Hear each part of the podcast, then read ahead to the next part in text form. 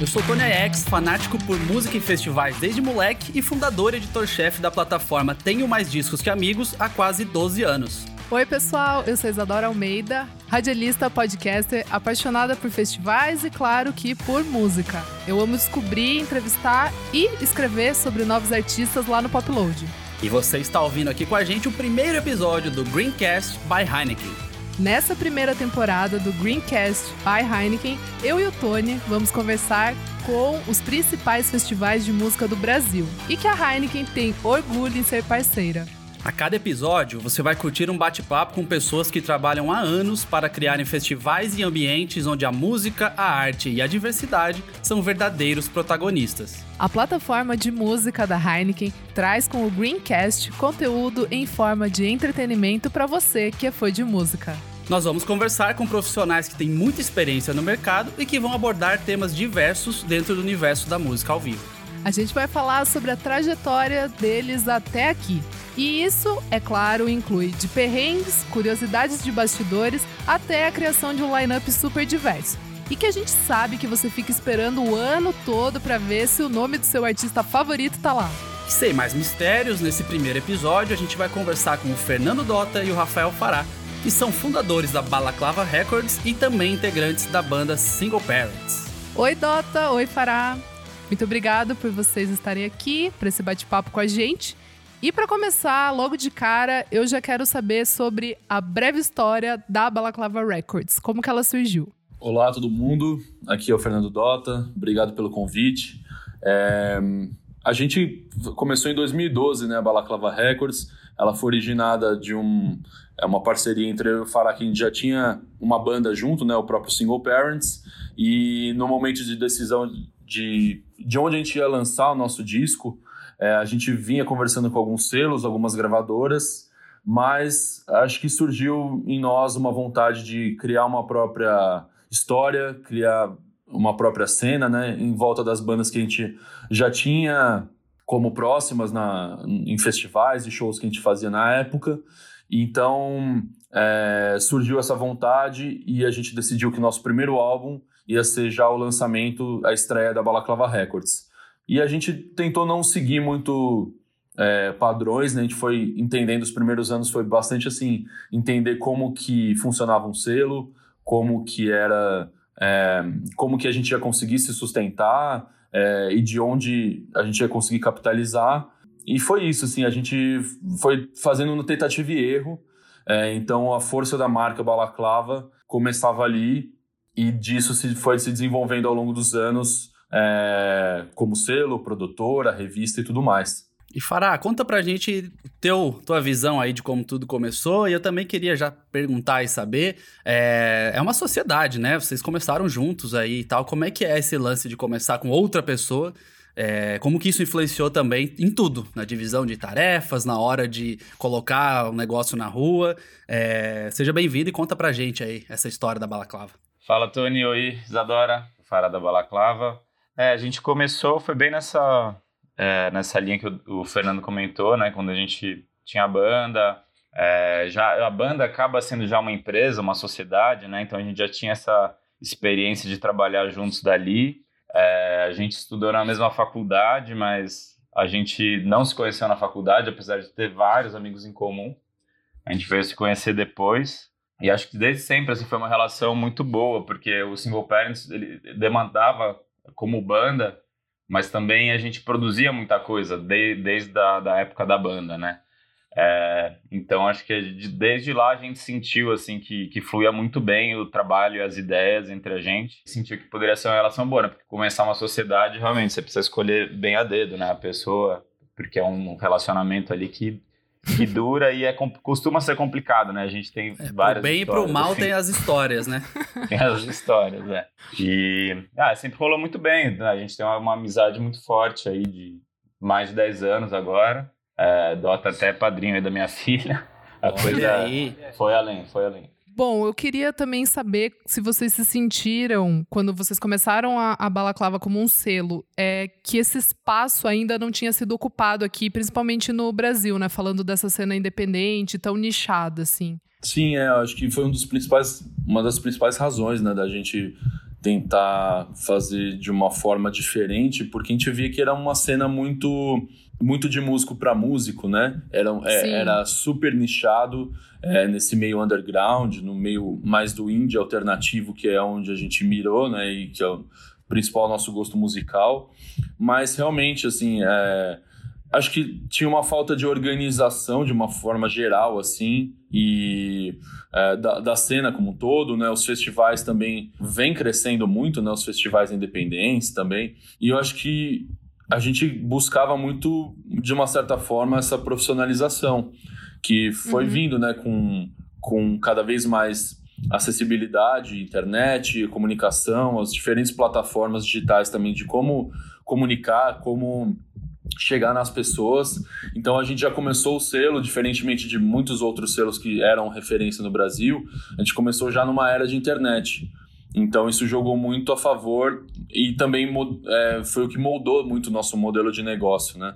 A gente nunca foi um selo é, baseado na, na etapa de gravação das bandas, a gente sempre recebeu o material pronto e dali para frente começava o nosso trabalho. É, eu queria, você falou uma, uma, uma expressão aí que para muita gente soa como uma coisa é, assustadora, né? Modelo de negócio. Parece que você tá, virou adulto, né? Cresceu, virou adulto, modelo de negócio. E uma coisa que eu sempre falo quando as pessoas perguntam, perguntam tipo, ah, como você teve a ideia? Eu tenho mais disso que amigos e tal é que eu falo que eu fiz uma pesquisa de mercado, mas completamente sem querer, que foi mais ou menos parecido. Vocês viram que não tinha uma gravadora para falar essa linguagem, e da mesma forma eu vi que não tinha uma galera falando de um monte de banda que estava acontecendo no meio, né? A gente tinha muito site falando do underground, do punk, do indie, e tinha muito site, muito portal falando do Beatles, né? Das bandas gigantes. No meio não tinha ninguém falando, e aí eu comecei a dar espaço para essas bandas. E a gente deve ter um monte de gente que está ouvindo aqui que quer trabalhar com música, que quer empreender, que quer começar o seu negócio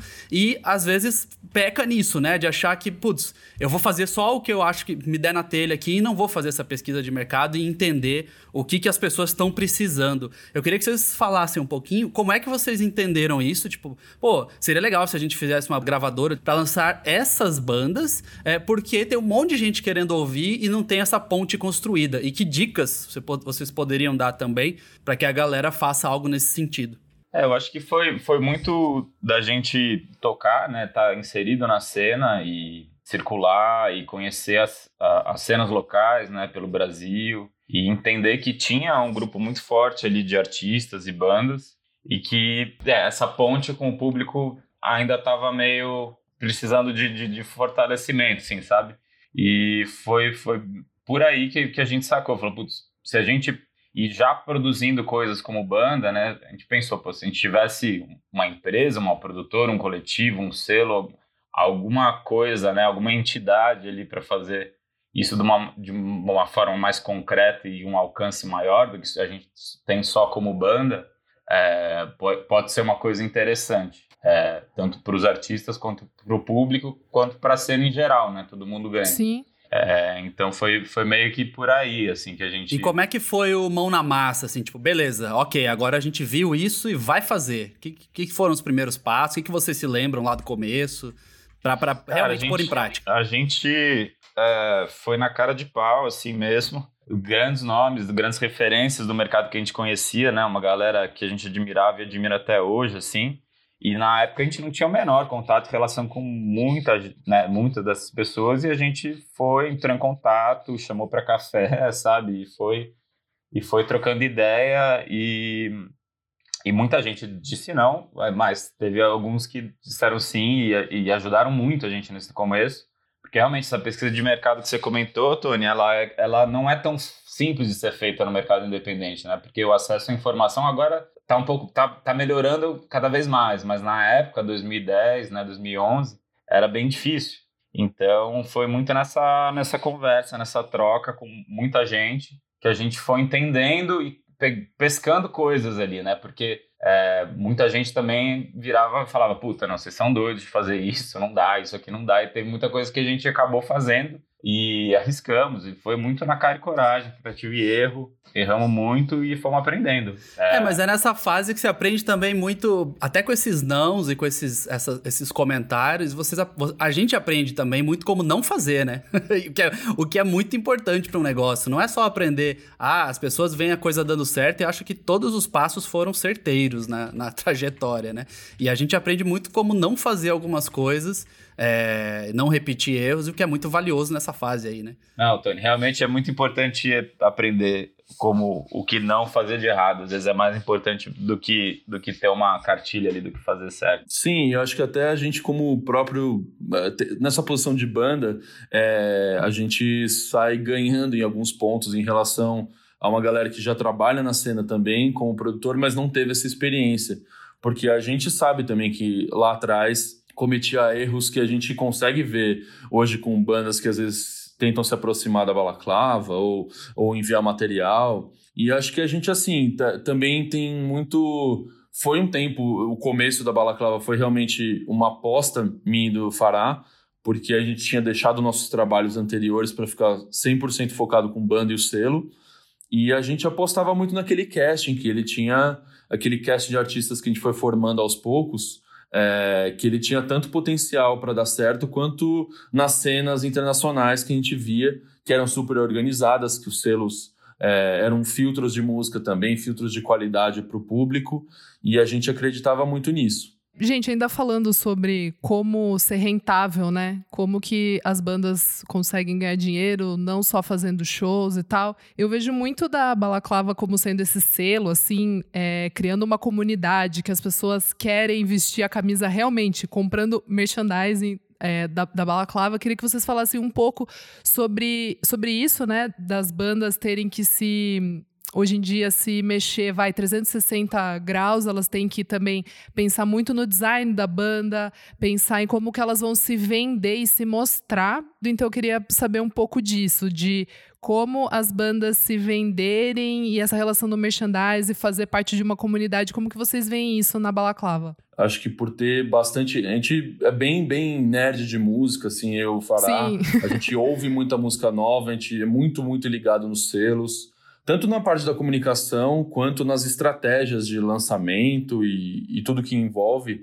Então, a gente tenta entender caso a caso com os artistas, né? Tem artista que já naturalmente tem facilidade com redes sociais, ou já é muito ligado em coisas de moda, ou, e, e muitas das vezes trabalham já com isso, né? São designers, publicitários e tal. E tem também uma Sim. galera que que consegue, que é mais assim do momento de fazer música e não entende tanto esse lance do mercado. E tudo bem, a gente respeita todas as, as os diferentes tipos de gente, de artistas que a gente assina, né? E acho que é, é, é, aí também uma, um diferencial que acaba se tornando da galera que quer assinar com a Balaclava, porque sabe que a gente tem esse acompanhamento super próximo, né? E, e o que uma coisa uhum. que eu e o Farah a gente sempre enfatiza também para todos os artistas é que a gente não vai salvar a carreira de ninguém, a gente vai Sim. somar muito. A gente vai. É, a gente vem para somar e não para simplesmente, tipo, não é que a pessoa Vocês vai não estar tem o checão de um milhão de dólares para fazer um clipe que vai bombar, né? Exato. É, e a gente orienta muito também, assim.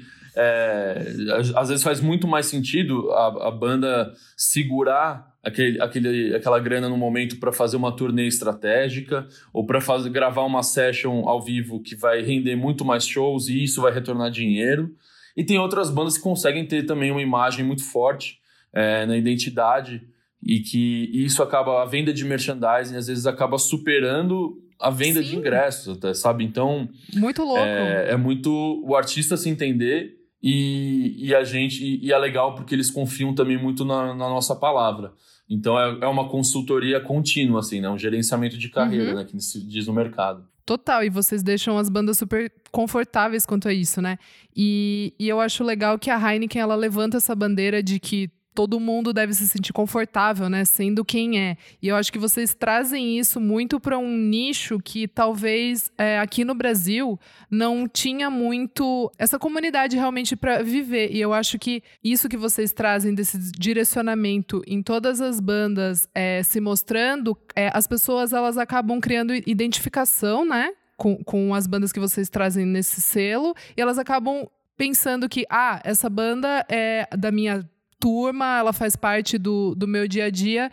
E, e, isso acaba se refletindo de outras maneiras, né? Eu vejo muita gente nos festivais da, da Balaclava que talvez curtam é, uma banda do selo, mas elas estão lá vendo outras bandas, por exemplo, que eu vi um pessoal assim, bem cara de roqueiro, mas estavam curtindo super um show da Mamundi. Eu lembro muito disso, assim. Daí eu queria que vocês falassem um pouco também sobre essa é, diversidade de vocês trazerem nomes super, vai, é, diferentes para dentro de uma comunidade que talvez não ouvia as bandas que vocês estão apresentando para elas. Acredito que isso foi uma coisa que rolou desde o começo, assim, do, do selo. A Balaclava sempre foi muito focada nisso, contato com o público e curadoria, né? Então, a gente ter uma, uma curadoria forte, pensada também no público final, que criasse uma identidade forte para esse coletivo de artistas que estavam dentro do selo. Eu acho que isso tem muito a ver com o que a gente estava falando, né? Da marca chegar para o público a galera querer vestir a camisa porque queria uma identidade em torno disso, assim, em torno desse filtro musical, né? Que a gente acabou se tornando, né? E, uhum. e, essa questão do, do, do, de gênero sempre teve muito presente, assim, desde o começo. Uh, os primeiros lançamentos do selo foram, sei lá, nossa própria banda, que era o Single Parents, que era uma banda noventeira, guitarra e tal. Uhum. Mas logo depois teve o Cabana Café, que era uma banda de MPB indie. De, logo depois o Rocker, que era indie eletrônico. Sempre houve diversidade na curadoria tanto de gênero, gênero musical e etc. E eu, eu, acho que isso veio, veio sendo carregado ao longo do tempo em tudo que a gente fez, é, desde a curadoria do selo até chegar na curadoria do festival, sabe? Que é o que uhum. hoje em dia e esse exemplo que você trouxe. É, e a gente ficava muito feliz mesmo de ver isso funcionar para o público, porque às vezes tem, tem coisas que são ousadas que a gente faz e a gente fica até um pouco na, numa ansiedade, assim, tipo, será que a galera vai curtir? A galera Sim. Que chegou Uma ali cedo né? pra, pra ver um show do Battle, será que a galera vai, vai ver a Elza Soares depois, saca? Total. Como é que vai ser esse negócio? E a gente, quando vê isso rolar bem, é, puta, é muita alegria. Demais. Também acho que, assim, é, as nossas referências, tanto nos selos quanto nos, nos eventos que a gente vai, é, festivais internacionais que são referência para nós, como, por exemplo, o Primavera Sound, Coachella, eles têm essa pluralidade no, no, no line-up e também serve de referência. Eu acho que assim, hoje em dia as pessoas também é, ouvem um pouco de tudo. Então não tem por que também a gente se apegar somente a um gênero. E acho que a gente sempre gostou dessa mentalidade de, de ser também desafiador, de instigar, de mostrar o novo, de da, da aposta. E porque tem muitos festivais já jogando seguro em, e a gente poderia escolher esse caminho, mas a gente realmente, tipo, acho que como reflexão da cena toda e também é quase espelhado assim na curadoria que a gente tem para o selo, a gente quer também dos nossos eventos e na nossa revista e tudo mais. Uhum. É legal você falar disso agora, desses formatos, porque eu quero entrar um pouquinho nisso, mas antes, só para falar que esse tipo de coisa só é possível depois de uma construção de marca muito é, sólida, né? Se chega um festival novo e começa a misturar todo esse tipo, vários tipos de gêneros musicais, as pessoas vão olhar e falar: Meu Deus, Totalmente. que bagunça. O que, que é isso? Agora, se chega o Primavera e se chega o Balaclava e aí coloca um line-up doido, vai falar: que, le que legal, está doido. Eu, eu sei que tudo aqui vai ser muito bom porque a curadoria deles é legal. Então tem toda essa construção de marca que veio ao longo do tempo e, além disso, a gente os apresentou como selo, né? Balaclava Records, mas na verdade, vocês já falaram em evento, em festival, em revista. Vocês estão em todo lugar e vocês são uma plataforma, na verdade. Chamar só de. Mesmo na gravadora. Hoje a gravadora faz muita coisa, né? Vocês mesmos já falaram que são meio que assessoria dos artistas e é, dão dicas para eles, às vezes até fazem papel de psicólogos dos artistas, imagina. é, E eu queria que vocês falassem um pouco disso, também indo para um caminho de tipo assim, beleza, é muito legal, é muito bonito, todo mundo tá vendo tudo isso no ar, mas as dificuldades, né, para chegar até lá, a dificuldade para construir uma marca que você pode fazer um line-up doido e todo mundo vai respeitar, a dificuldade para empreender na música alternativa no Brasil, é, e tudo e tudo que vocês vêm carregando nesses nesses 10 anos e nesse tempo todo em que Os vocês perrengues, foram... né, Tony? Exatamente, exatamente. Os perrengues de alguém que não faz o óbvio, principalmente. Fazer o óbvio já tá difícil. É. Então eu queria que vocês falassem um pouco sobre isso pra gente. É, eu acho que sempre foi um desafio, na verdade, para nós, assim, a gente escolher pelo inusitado, pelo não óbvio, é, realmente tem um preço a nossas, nossas conversas, por exemplo, com, com parceiros, com marcas, desde o início, assim, a gente sempre tentou estruturar nossos projetos e torná-los cada vez mais interessantes também com apelo para a marca, que é uma coisa que vale complementar que quando a gente começou, a maioria das, dos produtores e que estavam na cena buscando não de uma certa forma não perder sua essência, seu valor, as pessoas sempre foram muito apegadas a fazer tudo no underground, independente, mas o, a Balaclava acho que a gente sempre foi muito bem resolvido quanto a isso de não, a gente quer sim é, marcas e apoios que estruturem mais nossos eventos, que estruturem nossos artistas, mas sempre foi uma luta. Então a gente sempre fazia planos, plano A, plano B, plano C, para ser muito realista com o que a gente tinha em mãos para poder oferecer versus o que a gente poderia contratar ou lançar. Então a gente já teve uma série de planos é, que mudaram radicalmente, porque às vezes uma alta de dólar completamente muda tudo.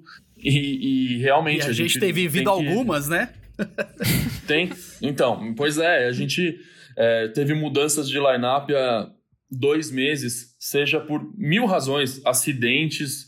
Essa história, essas histórias aí, você já chegou a comentar uma vez comigo, é maravilhoso. Você pode contar algum artista que era para vir e não veio, ou isso é sigiloso? Não, acho que a gente tem algumas coisas que dá para abrir, sim. Por exemplo, Oba. a gente. Aê, era isso que eu queria. Só gravei esse podcast pra isso. é isso. Polêmica. Aí, é, ó. Polêmica. Vocês, por exemplo, a gente tinha contratado já o show da Melodies Echo Chamber, né? Que é uma artista francesa. Ai, amo. Teve o primeiro álbum super hypado, que teve até um lançamento aqui no país. E que foi produzido pelo pelo Kevin Parker, do Tame Impala. E ela estava no momento mais alto assim da carreira e o show já estava contratado, estava com um show no Chile agenda, é, já anunciado. A gente estava prestes a anunciar no festival junto com o Warpaint e ela sofreu um acidente seríssimo e ela e teve que cancelar. E cancelou tudo e a gente teve que procurar um nome na mesma altura. É, e, e assim, há um mês e meio do festival, sabe? É, acho que esse é o perrengue máximo, né? Porque aí a negociação que você vem fazendo há meses muda uma negociação de dias, né? E, e realmente muda, assim. A gente, a, a, gente tem que reestruturar todo o festival. A, às vezes muda a ordem no line-up, muda com a técnica, muda nosso orçamento. Assim, aquele, aquele booking que tinha sido feito, o agendamento do show há meses, agora a gente vai ter que achar um nome tão forte quanto e que quem que vai estar disponível há um mês e meio, sabe? Sendo que tem toda uma logística de turnê envolvida. Então, assim, é tá sempre mais cara, uma... né? Pois é. E, e, assim, e outra, né? Quando a gente vai conversar com esse novo agente, é... ele vai querer entender o porquê que você está fazendo esse contato tão próximo. Então, o poder de barganha fica na mão dele. E daí, assim, Sim. aí fica complicado realmente para nós. Só mais uma coisinha que eu queria pedir, já que o Dota comentou, e eu acho que é muito legal porque a, a ideia aqui no Greencast by Heineken é a gente falar sobre as questões do mundo da música e falar a respeito dos festivais, mas também é mostrar, né, como é feito, por quem é feito e sempre tem a, a galera e uma boa parte do público que acha que as bandas vêm pra cá porque, assim, vontade delas, né? Ou é, acha que. Vai lá no Twitter fala, come to Brasil. E aí, quando, quando eles não vêm, fala, ah, vocês não querem tocar aqui e tal. E aí você falou nos agentes. E aí tem várias camadas diferentes e são negociações mega complexas. Eu queria só que vocês falassem, assim, resumissem rapidamente como é um processo, né? Tipo, ah, beleza, querer vocês querem todo mundo aqui, mas como é um processo de organização do festival depois que vocês definiram os artistas que vocês pensam em ter no line-up? Que é pra galera ter uma ideia, assim, de como é a mão na massa mesmo ali, os bastidores, que não é mágico de, tipo, chegar pra banda e a banda falar, ah, lógico, eu quero ir para o Brasil. É. Não, a gente, a gente costuma fazer o, o fluxo de, do festival, especificamente, costuma ser entender uma, a data ideal para nós, né? Que seja longe de algum feriado importante, que não conflite com nenhum outro evento grande em São Paulo, principalmente, mas também fora de São Paulo, nenhum festival independente na mesma data. É, nem sempre a gente consegue, mas começa por aí, né? Como, como planejar o festival. E aí, tendo a data, a gente fecha a casa de show, segura uma data na casa de show e começa a ir atrás dos artistas que a gente idealizou, né?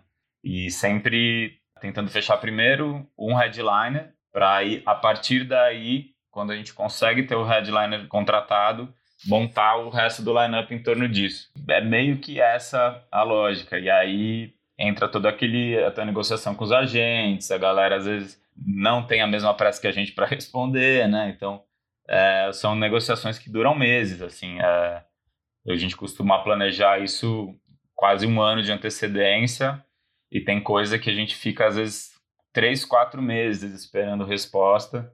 E então, assim, tem que ter estômago também. É tem toda uma métrica, três, quatro né? meses, rapaz. Tem que é, tem que controlar a ansiedade, é um trabalho que, que não é, é complicado, assim. é, para mim já não serviria. É, não, não consigo também. Mão desde 2011, 12, assim. rapaz, é, para mim uma semana já era demais. E eu acho que assim, é, a gente também complementando, complementando o que o Fará comentou, é, eu acho que a gente também, assim, a gente acaba fazendo, vai, por exemplo, de headliner, a gente faz opções umas duas, três opções, e a gente acaba consultando aquele período de datas na agenda, né? Porque às vezes se a gente quer muito um headliner e eles falam assim, olha, abril não tem, mas maio tem, às vezes a gente acaba mudando a data de um festival inteiro por causa de uma atração que a gente sabe que vai ser uma aposta muito certeira, sabe? E assim, muitos desses planos às vezes são idealizados, mas mudam duas, três vezes. Por exemplo, o próprio Alex D que a gente trouxe agora recentemente nesse ano, é, era para ele ter vindo já duas outras vezes que chegaram quase já contratadas. E daí foi adiado por plano de manager falando: olha, o empresário disse que eles têm que entrar em estúdio agora, porque a gravadora bateu data tal. Então, assim, os planos vão mudando a toda hora e a gente tem que ter um estômago demais, que nem o Fara comentou, e de, de saber lidar com isso e entender que o mercado entender, é assim mesmo, é. sabe? É, e sempre Total. lembrando que nos Estados Unidos, por lei, são separadas as coisas, né? Agente e empresário fazem coisas diferentes, né? Então, a, marcar shows e conduzir carreiras são coisas separadas lá, né? Falando ainda desse bastidores, assim, né? Eu queria muito saber, porque vocês trabalham com bandas grandes, né? Tipo, medalhões, vamos dizer assim, tipo Ride, Slowdive, Mercury Rev já vieram pela balaclava. Aí tem os que eu chamo de, vai, médio porte, talvez, Deer Hunter, Warpaint. E os pequenos, tipo Shame, Home Shake. Eu queria saber sobre Rider, sobre o que, que essas bandas fazem de pedidos. Sempre quis saber sobre isso, porque tem, aquele, tem aquela brincadeira, né, das 50 toalhas pretas e enfim, extravagâncias. queria saber se já rolou algo assim. E queria saber é, sobre relação de vocês com o artista mesmo. Se vocês já tiveram alguma memorável, assim, que, poxa, superou a expectativa, a banda é super legal. Como que é isso para vocês que fazem, né? São os produtores ali, fazem acontecer, mas também são fãs, que nem a gente que tá ali na frente do palco. Acho que por sorte, grande parte das bandas que a gente trabalhou e trouxe, o Ryder costuma ser tranquilo. Mas, assim, eu lembro a primeira vez, né? Era a nossa primeira aventura aí de trazer uma turnê internacional tal, que quando o Mac DeMarco veio e ele botava no, no Rider, é, tinha lá um monte de, de sanduíche do McDonald's, saca? Na época ele era meio garoto McDonald's. E aí tinha que. Aí beleza, era tranquilo, a gente comprou, pôs lá. Mas tinha também uma máquina de, de pinball, de fliperama. E a gente falou, puta Deus. que pariu, né? Como que a gente vai trazer uma máquina de fliperama pra dentro do camarim, né? E era um camarim, tipo, que o acesso era difícil, era dentro de um Sesc e tal. E a gente ficou muito, né, seguindo a risca dos riders. Pô, não tem que ter, o cara vai ficar, vai ficar puto se não tiver lá a máquina e tal. E aí a gente lembrou que na casa do Mancha tinha uma, né? Então a gente meio que fez todo um movimento de fazer um evento extra lá na casa do Mancha só para também ter ali aquele negócio que ele tinha pedido, deixar o cara feliz porque não ia ter no backstage. E na real, ele, quando ele viu a máquina lá na casa do Mancha, ele falou: Olha, vocês fizeram isso por causa do Ryder? A gente é, né? Não era isso que você. Ele não, que, cara, eu ponho aquilo lá, mas, mas pra ver quem, quem, quem é doido de atrás. que maravilhosa essa história. Mas você sabe que às vezes ajuda até a vender show, né? Quando sai a notícia antes. Opa! Banda, banda tal pediu sabonete importado no camarim e tal. Aí, às, às vezes a pessoa nem conhece aquela banda e fala: olha só. Exótico, é. gostei. A gente, a gente teve também o caso do Primal Screen, né? Que a gente. Talvez a banda mais assim, com glamour histórico, assim. Sim, é trouxe, verdade. Que já rodou pelos principais festivais do mundo desde os anos 80. E assim, a gente não sabia muito o que esperar. Mas ali tinham, tipo assim, inúmeros vinhos que a gente tinha que colocar da marca exata é, e que não eram baratos. E a gente. Tinha uns que não dava nem pra achar, Olha, né, no Brasil. não achava, não achava no Brasil e também. Vocês até tentaram. É, a gente foi atrás, só que assim, a, e a gente também tentou, obviamente, opções mais baratas do que aquelas que eles uhum. tinham colocado. Só que o manager foi super restrito, falou: não, tem que ser essas. Caramba. Cara, eu lembro, eu tava em viagem internacional, tive que trazer vinho pro Primal da gringa, porque não tinha no Brasil. É real. Muito bom, muito bom. Mas foi louco, porque nesse rider deles, eles, é, a gente sabia que pelo cronograma do show, eles ficariam pouquíssimo tempo no, no backstage, é, no Tropical Butantan, que foi na época. E uhum. a gente se assustou com o Rider porque tinha um tipo cinco tipos de comida. Tinha pizza, Caramba. tinha comida japonesa, tinha tudo. A gente falou, como, mas como que vai acontecer? Como que eles vão comer aquilo? e a gente teve que oferecer daquela mesma forma. Uh, tinham horários em que iam chegar diferentes tipos de comida. Gente. Então, olha, assim, era, serviço, era né? óbvio. É, total. E, a gente, e assim, juro, em todos esses casos, se você não fizesse é, se você não bater, né, a produtora executiva, bater esse rider com o manager e chegar no dia e é uma surpresa, ou não tem aquele que foi pedido e eles tiverem, não tiverem conscientes, vai dar problema. Tipo, a gente já, Nossa sabe, senhora. já viu casos que a galera pode dar que pode gerar um problema maior. Então, assim, a gente sempre tem que bater marca de tudo, quantidade de uhum. tudo. E daí aconteceu o que a gente previa. Eles não comeram tudo, tinha um monte de comida japonesa. O que eles fizeram? Meteram num saco, bem a brasileira, e me levaram pro hotel toda a comida. Meu Deus! Olha! Aí. É. É, e tem coisas dentro desse rider, né, da lista de exigências que são negociáveis e outras realmente não. Então aí que a gente Sim. que você aí que tem que preparar pega. uma grana, guardar uma grana ali. E tem umas que são estilo se colar colou, como a máquina do pinball do Mac DeMarco. pois é. Teve até um caso, falando em vinho, né? A gente fechou um artista uns três anos atrás, um artista super legal, turnê no Brasil, Chile, Argentina tal cachê meio ousado, mas a gente arriscando, beleza. Já tinha vindo o rider, tal, tudo certo. Quando a gente foi assinar o contrato, o empresário vira pra gente e fala: ah, então, é, tem só mais um negócio aqui na, na no, no rider extra aqui dele, que é, a gente precisa de um buyout para comprar vinho. Buyout é uma grana que você dá pro artista, né? Que às vezes vem isso no, nessa, no, no rider. Tipo, ah, precisa de tanto de buyout. Então você precisa dar dinheiro para eles comprarem o que quiserem. Uhum. E o buyout era, sei lá, tipo, quase 40% do valor do cachê do artista. Que Aí gente... Meu Deus! Aí a gente riu alto que e falou. Aí não dá, é, né? Meu amigo, não. e cancelou. Alto, Hoje não. Da, da ênfase. É. Aí ele acabou não rolando. Não, não rolou, caiu a turnê inteira. O, ah, é? Ah, é? é? Inclusive, produtores aí de outros lugares ficaram super ofendidos com esse, esse pedido de última hora, como quem não quer nada. Foi, foi uma situação que complicada. Isso. Gente, eu queria falar agora de artistas um pouco mais tranquilos, vamos dizer assim. Na, na, edição do ano passado do Balaclava Festival, a gente teve o David Parro, né, do Slint, e o Riley Walker, que eu vi, eu tava lá no Fumódromo nesse horário, antes de, eu tava começando o festival. E aí eu vi eles se apresentando e começaram a trocar ideia, ficaram ali amigos e tal. E aí depois de um tempo a gente viu nas redes sociais que os dois gravaram uma colaboração juntos. E isso se deve ao Balaclava Festival. Eu queria que vocês falassem um pouquinho sobre esse ambiente friendly que vocês criam, né? Amigável para todo mundo, desde o do pessoal que compra o ingresso que vai lá até os artistas mesmo. Eu queria entender como que vocês é, se veem nesse papel de realmente criar um ambiente em que todo mundo vai se sentir confortável e tranquilo para se divertir. É, eu acho, eu acho legal você comentar isso, Isa, porque a, a gente sempre teve isso na balaclava de desde o momento que a gente faz o convite, seja para os agentes, seja se é direto com o manager ou artista. Como é vindo de uma de pessoas que, que vêm do underground, que vêm do do it yourself, do independente, é, uhum. é, já é muito diferente de ser feito, por mais que a gente venha fazendo coisas realmente grandes, todo o papo é diferente, a lógica das coisas é diferente, então a gente se vê também no lugar dos músicos como eles gostariam de ser tratados, qual o ambiente que a gente imagina que seria o mais legal, e não só o mais confortável, o mais coerente com o que é a realidade, sabe?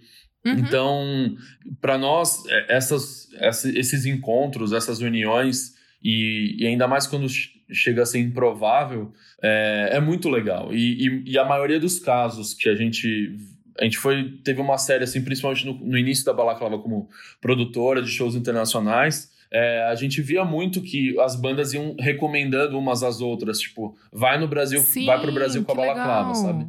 Uhum. Então, e, e, isso tem um valor que a gente, tipo, não consegue mensurar. É realmente porque a gente trata de uma forma é, muito próxima. Eu e o Fará, a gente também, como vocês já, já falaram, a gente, além de produtores, nós somos fãs dessas bandas e a gente tenta sempre. É, acho que também é importante não se colocar como um fã é, e deslumbrar, sabe? Porque é muito fácil assim, criar, criar essa imagem meio utópica de ídolos e, e bandas. E eu acho que à medida que esses artistas se sentem à vontade com a gente, e a gente, a, a gente bate, alinha muito as expectativas pré, né? É, pré-evento. Uhum. E, eu, e eu acho que eles conseguem entender em alguns, sei lá, em dois dias que eles estão aqui no Brasil conversando o tempo todo comigo, com o Fará, com as pessoas que trabalham na Balaclava à nossa volta, conseguem entender um pouco qual é a lógica por trás e ver que não é um negócio simplesmente feito por uma grande companhia, sabe? Ver que é uhum. autêntico ali. Então, eu acho Isso que é esse é o maior valor, sabe? Eu acho que essas trocas, muito, essas muito. conexões é uma coisa que a gente sempre fez, assim, muito com esse senso de comunidade. Desde o começo do selo, sabe? Que era aquela coisa de construir um coletivo de artistas que tocavam juntos, conectar essa galera, montar um selo pensando em bandas do Brasil inteiro para poder ajudar numa circulação e colocar essa galera junto para fazer rolar.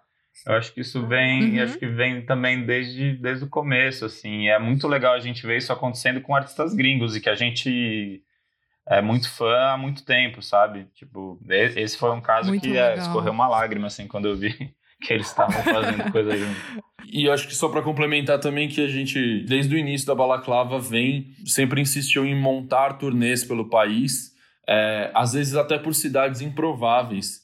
E tem histórias muito legais, por exemplo, quando a gente levou o Sébado, que é uma um trio norte-americano, levou eles para Cataguases, tipo, para tocar num teatro. Caramba! E a gente ficou um dia inteiro, é, tipo, com eles experimentando comida local e foi na cachoeira, sabe, coisa assim. Então, uhum. é, tanto cidades, festivais improváveis, e isso tudo dá muito valor, assim, a a sair do lugar comum, do que seria simplesmente fazer um show em São Paulo e acabou.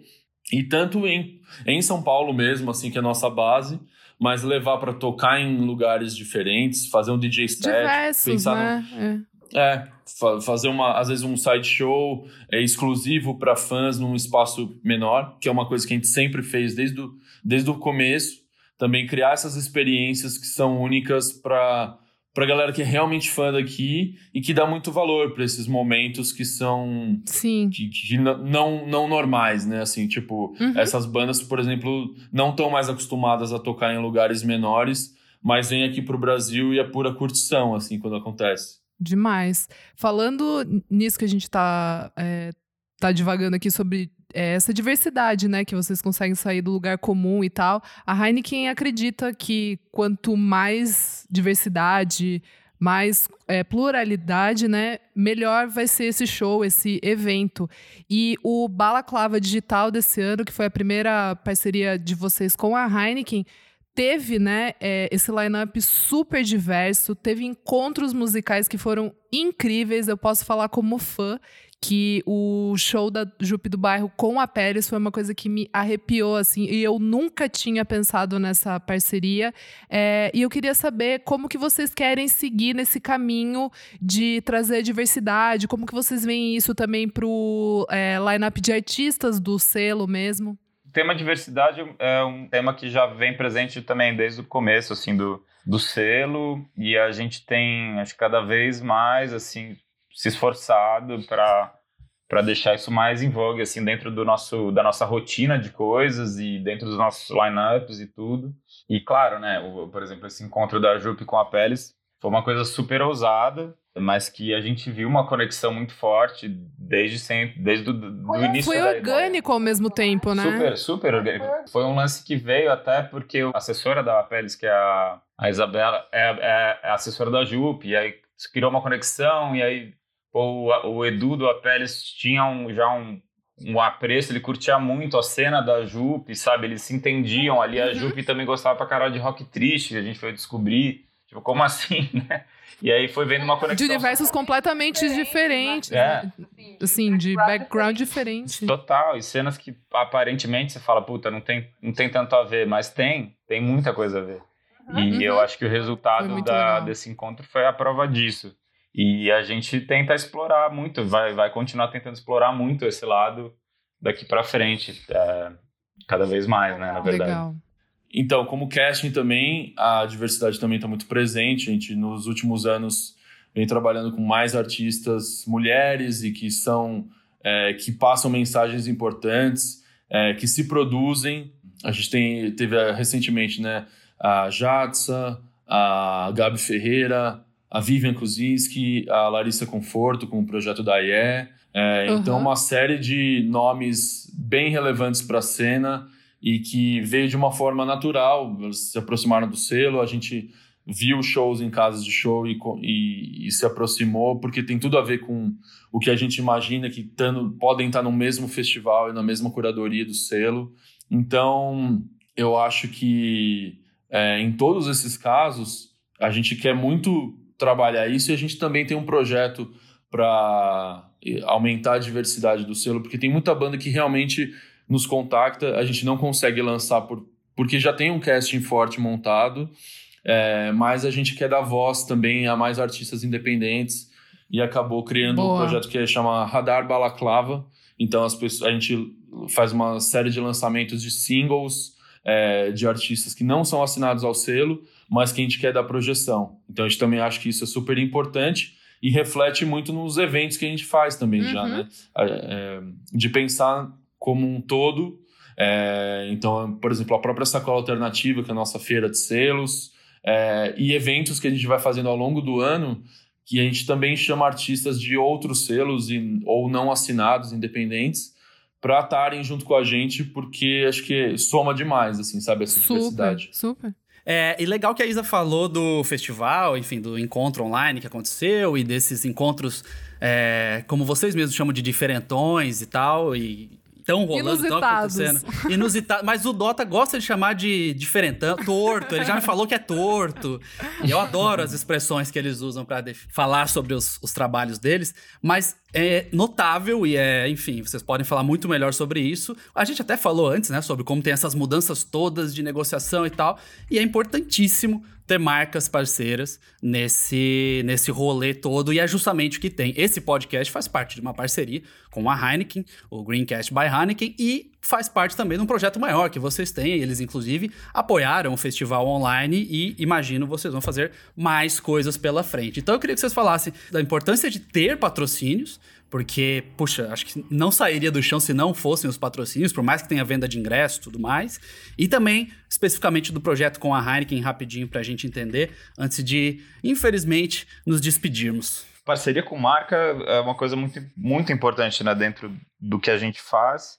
É como o Dota comentou, a gente, no começo do, do, do selo, da produtora, a gente fez muita coisa, plano A, B, C, D, E, o A, aquele mundo ideal, com aquela grana, patrocínio, com tudo dando certo, negociações do jeito que a gente quer, e o E é, puta, vamos fazer independente e, e vamos aí. A gente fez muita coisa independente, mas é aquela coisa, né?